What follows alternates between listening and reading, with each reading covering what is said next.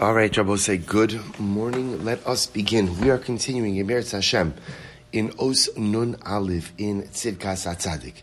So, if you remember again, excuse me, yesterday we, oh, or I say two days ago, we began, or three days ago, we began this particular Os and Rabbi Tzadok introduced this fascinating idea, namely that the greatest accomplishment in life is not simply combating the Yetzer Hara. Because if a person combats the Yetzer Hara and even is successful against the Yetzer Hara, but does so on their own without enlisting the help of the Ribono Shel Olam, so Tzadok called such a success Sheker Achein Vehevel Hayofi.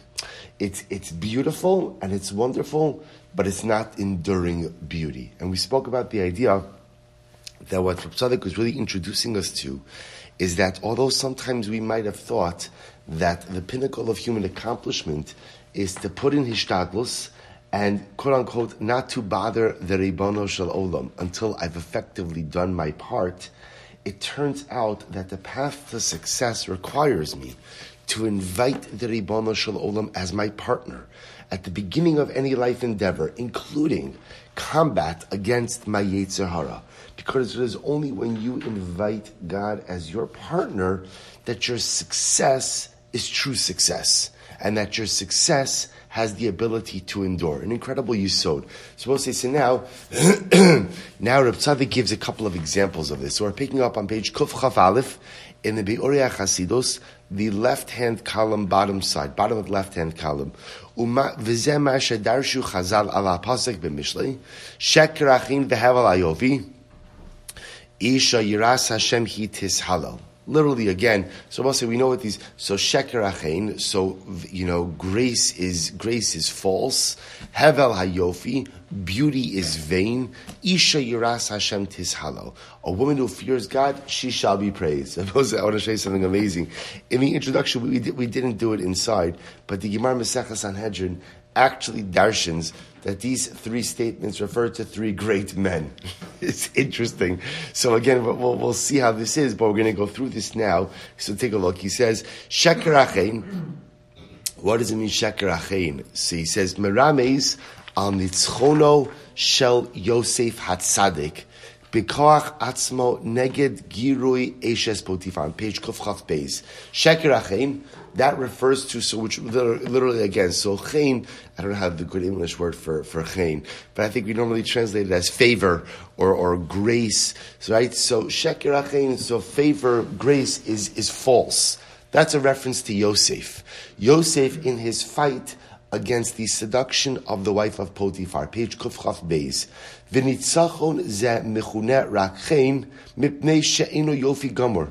Mishum shelo yatsa naki legamre mechet ze lechalutin. So I will say, this is a, a very dramatic piece. So the Rebbe says over here that Yosef, now Bosa, remember again, Yosef's battle, his, his inner battle against the seduction of the wife of Potiphar, is, is a very big discussion in Chazal. Remember again, based on the pasuk, based on the pasuk, that the Torah says that Yosef returned home, lasos malachto. Remember again, this was Rashi says on the day when everybody was out by their avod zara, right? So Yosef comes back to the house to do his work. So there's a machlokis in the Gemara. What does it mean to do his work? So one opinion says to do his work, his household responsibilities. Others say to do his work ultimately again was a metaphor for the fact that he was actually ready to give in to the seduction of the wife of Potiphar. They, you know, let's say, you know, we read these stories and sometimes some well there's a couple of things. Sometimes when we read great about great people, we we tend to let me say differently on the differently. One of the beautiful things in Yiddishkeit is we do not deify people. Right? This is why the Torah Kedosha goes out of its way to tell us about the mistakes of great people, right? You think about this. Why does the Torah have to tell us that Moshe Rabbeinu hit the rock? Right? The man, the man, you could count the number of mistakes he made in life on one hand. I can't count the number of mistakes I've made since I've woken up on one hand. Right? Yet Moshe Rabbeinu an entire lifetime. So why do you have to tell me the story? Do you have to tell me this story? And every single person knows that Moshe Rabbeinu hit the rock. Leave the man alone. Just, just go ahead and say Moshe Rabbeinu was incredible. Something happened. He couldn't go into Eretz Yisrael. It's none of your business, right? What, what is this? You know, everything is transparent. We have to know everything. Elamai. So Ribono Shel Olam understood that the notion of ascribing infallibility to a religious leader is very tempting. Is very tempting, right? It's nice, right? It's nice to say someone's infallible. It's very nice, except it's false. It's fundamentally false. No one is infallible. It's impossible. If you're human, the only, the only source of infallibility in this universe is the Ribono Shel Olam. And that's what makes HaKadosh Baruch Hu great. He doesn't make mistakes. But unless you're God, unless you're God, you're going to make mistakes. So it's fascinating. So sometimes, so we have a notion of fallibility, even by the greatest of people. The other piece is, even the greatest tzaddik is a human being. And that's why the Torah Kedosha often tells us about their struggles. The struggles of Yosef Hatzadik with Eshes Potifar Abosai, uh, I, I think that this is the kind of nisayon that 99.999% of people would fail. For one simple reason. There's a beautiful, attractive woman actively trying to seduce you every single day every single day. Right? The Gemara says she would change her clothing multiple times throughout the day in order to look more beautiful. Remember, that by itself is an awesome, overwhelming challenge. Couple that with the fact that Yosef has no one. Yosef has no one. This ability to enter into this illicit relationship gives him a relationship with someone with someone. His own family rejected him. He's still the Hebrew servant. He's still the Hebrew slave. He has nothing. He literally, from a relationship perspective. So, so besides, besides the, the, the just the carnal desire that's constantly being the opportunity, the illicit opportunity that's constantly being put in front of him, the ability to forge a relationship with another human being, especially an influential woman, but Yosef stands up, say, every single day, every single day this is happening to him. So, but yet Yosef manages to go ahead and overcome the desire, which, which also I think is probably one, from, from like, from just a personal struggle perspective, probably one of the most awesome stories in the, I was going to say Tanakh, in the entire world, in the entire universe, in the entire history of man, we're talking about dealing with personal struggles. So it's interesting yet, the Gemara says that Yosef is called Sheker Achein. Yosef Sheker Achein. Yosef's Sheker Hachem? I, I, don't understand. It's the pinnacle of human accomplishment, what he did. Yet the Gemara says Sheker Hachem, which means, remember again, it's contra Tzaddik. What does Sheker Hachem mean? What does it mean? What does it mean? It means nice, very nice, but not really great. What's the pshat?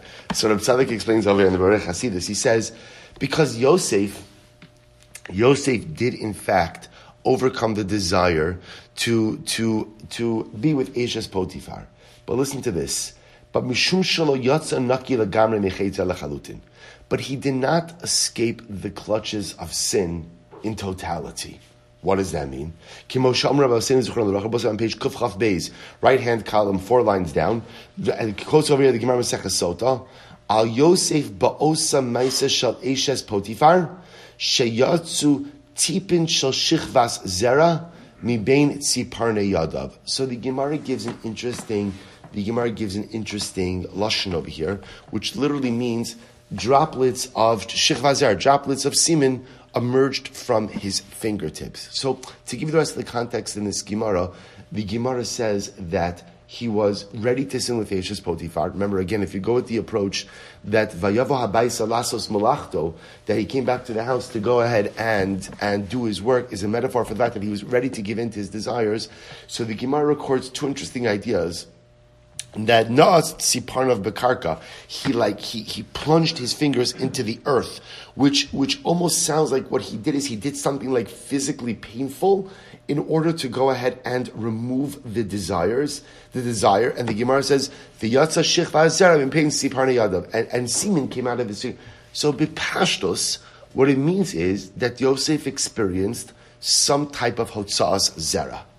He, he, he experienced some type of seminal emission as a result of the desire to be with Eshos Potiphar. Somehow, somehow there was some, something happened that there was some type of release of desire from Yosef. The point that Chazal, the point that Reb Tzadok is making over here is that Yosef escapes the clutches of the sin. He doesn't sin with Eshos Potiphar but lo yatsa naki legamre lechalutin. He doesn't emerge from sin without something, right? He wasn't totally cleansed of sin. And again, Reb Tzadok goes on and he says, "Lachin nikra v'nechshav nitzachon zeh al yitzahara kinitzachon shal sheker me'achar shafilu az lo hayaz nitzachon gamra muchla nege yitzahara." That's what I'm supposed to have to stop over here. I'm saying it's a dramatic piece. So Reb Tzadok says, so why is that? Why is that? How can it be that a young man like Yosef would assert the most dramatic self-control? The most, right? Again, like I said, I really think that 99.999% of people would fail this nisayon. Would fail this nisayon. A beautiful woman trying to seduce you each and every day, each and every day. You are alone in a foreign land, rejected by your family. I think if any person is honest with themselves, there is no way that a person would reject the advances of this woman. Yet he does so. And yet Reb Tzadok calls it, or the Gemara calls it, Shekir It's nice, but Shekir Achim. Reb Tzadok says, and we'll have to stop here, Reb Tzadok says, because Yosef didn't enlist the help of the Ribono Shel Olam to combat this Yetzer Hara. In other words, he did a great job. He did a great job. But he assumed that the only way to combat this Yetzer Hara is on his own.